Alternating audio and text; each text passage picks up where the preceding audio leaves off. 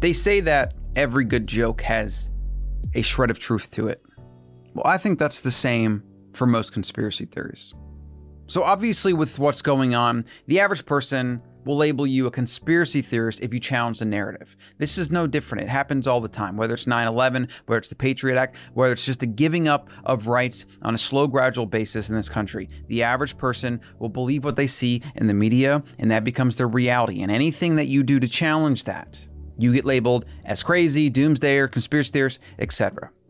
Let's analyze this, and then let's give you a few things that people thought was a conspiracy theory that turned out to be true. And there's actually a lot of them. And what did people do that were in the middle of it? Like, for example, smoking. All those smokers, including doctors that liked to smoke, that wanted to keep smoking, and that didn't want to feel like smoking was bad for you, they all said the same damn thing. Because anybody that came out saying smoking is bad for you, and then the tobacco companies suppressed evidence that it was bad for you, they would have labeled anybody that said that as conspiracy theorists. I'm sure you can go back into the New York Times or any of these publications that were around that can show articles, maybe even calling people trying to promote awareness conspiracy theorists. And that's just one example. Calling somebody a conspiracy theorist is lazy thinking.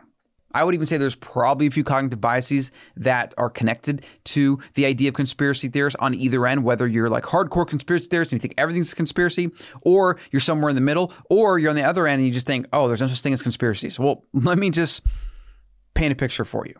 Why do you hear the phrase, never let a good crisis go to waste? Because that's what I think is happening in 2020. Maybe somebody did release a virus. Maybe there was some conspiracy to release this as a means to print dollars and short the market and make a bunch of money. Well, here's one thing 9 11, before that happened, somebody placed a short or a couple of shorts in the US stock market and made billions. Was that a conspiracy? Or maybe the people that knew what was going to happen decided to make some money off of it. I don't know. Is that a conspiracy or is it just cause and effect?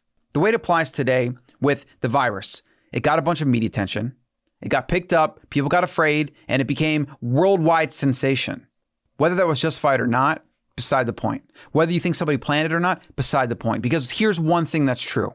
At this point, something that's supposed to be two weeks of lockdown and masks and social distancing, we're now like months in even when the numbers don't justify it, even when they haven't isolated this virus, even when we don't even know what we're even talking about half the time. And then taking into account all the other things like 50 to 100 coronaviruses a year are out there mutating, right? Even just something like that. This is just a fact. Ask any virologist before 2020, they'll tell you the same thing. These are just facts here. There's coronaviruses everywhere. There's other viruses everywhere. There's rhinoviruses. Coronaviruses are responsible for the common cold most of the time. Seasonal flu. Nobody's debating that. So why is it so hard to understand that maybe we've overreacted? Maybe that the politicians and the epidemiologists and the scientists and all these people that are basically profiting from fear mongering, why is it so hard to see that maybe the incentive structures are there in a way to which we don't have the facts, we're not responding to it correctly, we're not thinking about it correctly, and that there's a lot to still figure out.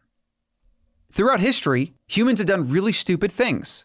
We used to use leeches in medical care, all right, for things that leeches couldn't actually do anything. We used to bloodlet. Washington was killed by his doctor because he came down with a fever and they bled out some absurd, like two to three pints of blood, and he died. We now donate blood because we know how important it is. Keep going back to see the absurdities of what humans at a certain period of time used to think was normal okay? And they look like children. They look like cavemen to us today. And in 2100 it's going to be the same thing. They're going to look back on humans of 2020 they're going to look at the pandemic of 2020 and be like, what the hell were they thinking? As this relates to conspiracy theories, though, if you quickly label something as conspiracy theory because it creates cognitive dissonance in your mind and you don't want to think about that, you think it's wrong or it's sensationalist or whatever, you're committing lazy thinking and it's probably making you more fragile and you're being close minded, you're being myopic.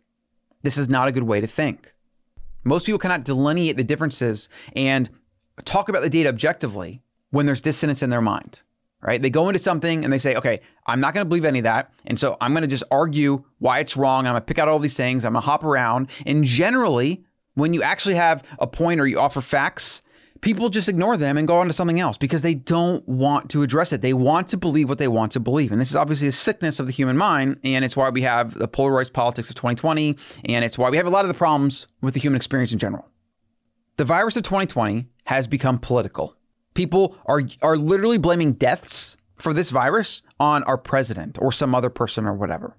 And it took a long time for it to become okay to say anything against the lockdowns or the masks or the social distancing. And even now, in a lot of circles, you have people that will come out and attack you if you even question like whether masks work or not.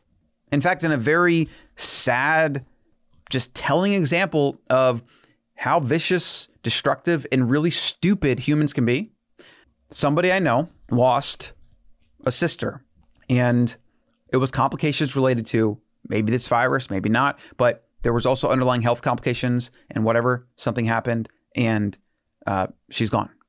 People were out messaging this person who lost a sister, saying things like, You know, your mom killed her because she didn't make her wear a mask and things like that. Really nasty, disgusting stuff. I've been talking about this more in 2020 and trying to bring awareness to people just how to think better, how to question their own dogma and beliefs, how to not be idiots and assholes. but one thing you should know for sure there's a lot of really stupid people out there. In America, there's lots and lots and lots of stupid people. I think George Carlin said, Imagine how dumb the average person is. And then realize that at least half of the people are dumber than that. Don't be lazy in your thinking. Don't write people off because you don't like what they're saying, because it challenges your worldview or whatever. And don't call them names. Don't don't claim they're it's conspiracy, whatever. Because again, like I said, whether somebody planned this or not is irrelevant because it's being used for political gain. I'll just keep saying that because anybody that would respond negatively to this to what I'm saying right now, that and that would try to discredit it or whatever, they can't refute that. You cannot refute that it's being used for political means. And then we could look at the numbers.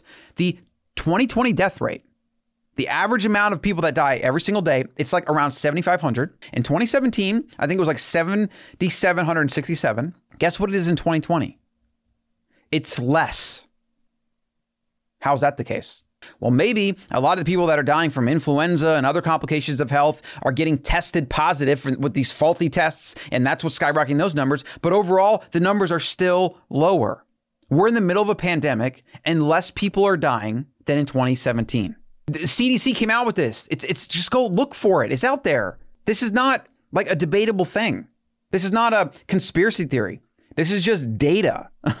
and it's not even about that. This is about like thinking and conspiracy theorists and how to just not fall victim to bias. It's such a dangerous thing. It's like I wish more people cared. Like this type of video wouldn't even get a lot of views. There's no keyword I can use or title. People aren't searching for like, how can I not be an idiot? Or how can I think better and not be a freaking moron? How can I not be an asshole? Like generally people don't search for that. So you have to kind of like figure out how to get in front of people's, you know, purview so they can maybe, hopefully, learn something. But then even then, even the fact that I'm saying you're probably being an idiot about things and you're probably being biased about things, we all are, right? We all are. Most people that aren't willing to have an open mind. Like I know, I know a lot of people that follow me. They are more open minded. They're more uh, willing to admit when they're wrong. That because that's how I am. And it, you know, you just attract people that are like you. It just is what it is. Law of attraction, whatever you want to call it. And then I get those people every so often that no matter what I say, they'll come out and they'll have something negative to say, whether it's about carnivore diet, whether it's about health, whether it's about something controversial, I'll say, whether it's just like a statistic I'll throw out there and be like, hey guys, 2020 deaths are lower than 2017. Maybe we shouldn't be overreacting there's also research showing that there's three suicides because the suicide rate is up crazy for every two deaths from this apparent virus, right? Because the psychological effect of losing job, of staying inside, lockdown, all these different things. Those two things right there. Whether you think that this is just tragic and we, and should, we should cower inside or not, you cannot argue those two facts, right? So like address that, talk about that to yourself. You don't have to say anything to me. I don't care. I don't care what you have to say about it have a discussion with yourself. Say, okay, well, in the beginning, this looked really bad. And then time went on, and every day that goes on, it's been less bad. So, should I keep believing the same narrative in the beginning as new information comes out? Or should I try to update what I think about this? Should I maybe change my tune? Should I maybe be more worried about my constitutional rights than I am about this virus? Because guess what? Every year the flu's around, we don't do anything different. We don't give up our freedoms like that. And there will be more viruses and pandemics and whatever forever throughout history. And the idea that we're going to just keep giving up rights and doing these things like tripping and tracking vaccines or whatever, complete and utter malarkey. It's nonsense. It doesn't even work. How can you have a vaccine for something you haven't even isolated yet? but I digress. So, real quick, a few conspiracy theories that turned out to be true. So, like I said, the cigarette companies, there was a conspiracy that they were suppressing information. It later came out that that's exactly what they were doing. But guess what? All those smokers at the time, they didn't want to hear it. Oh, you're conspiracy theorists. They're not doing that. Whatever. Guaranteed. Right? Remember, almost everybody used to smoke. There was a conspiracy that 1,600 Nazi scientists were sent to work in the US. And so before this became public, some people had talked about it, it leaked. And of course, most people like, oh, that couldn't have happened. No way. We killed all those Nazis or they're on trial or whatever. There's one guy in particular, uh, Wernher von Braun, was a well known Nazi participant. He was even a part of the development of the operations division of the Army Ballistic Missile Agency. And then he was involved in the moon landing and the Jupiter-C rocket. There was obviously a lot of smart Nazis to think that the government would just let them go or whatever, or, or just kill them and waste that. I, I think that's kind of myopic thinking. But again, at the time, if this wasn't information, a lot of people would have said this was probably conspiracy. And then it came out to be true. CIA project, Operation Mockingbird, spied on members of the Washington press starting in early 1950. And then part of the operation, they paid journalists to publish CIA propaganda, they wiretapped phones, and other things like that. I guess the conspiracy would have been, you know, CIA muddling in media for the American people, and I guess they're trying to promote some kind of propaganda. And a lot of people at the time would have probably said that's conspiracy. That's ridiculous. CIA is only a is a non-domestic organization. They only operate off U.S. soil, etc. This is pretty well known at this point. oh, the NFL and the brain damage thing. There was even a movie Concussion with Will Smith about this. There was a forensic pathologist, Bennett Omalu, that was making the connection between brain damage and football players. And I guess some had died, and he was trying to bring awareness to this. And he was obviously shut down by the NFL, and they sued him. And they did all these things to try to suppress what he was saying. You know, at the time, I guarantee you, like anybody that was either fan of football or maybe even football players or family or whatever, they probably would just been like, oh, I don't want to hear that. That like I don't want to think that my husband or the sport I like or whatever is killing people. So they would probably label someone like him conspiracy theorist, crazy, quack, whatever. This is a theme. Anybody that comes out that challenges the narrative that's held by the masses or the media or the politicians, they're always discredited.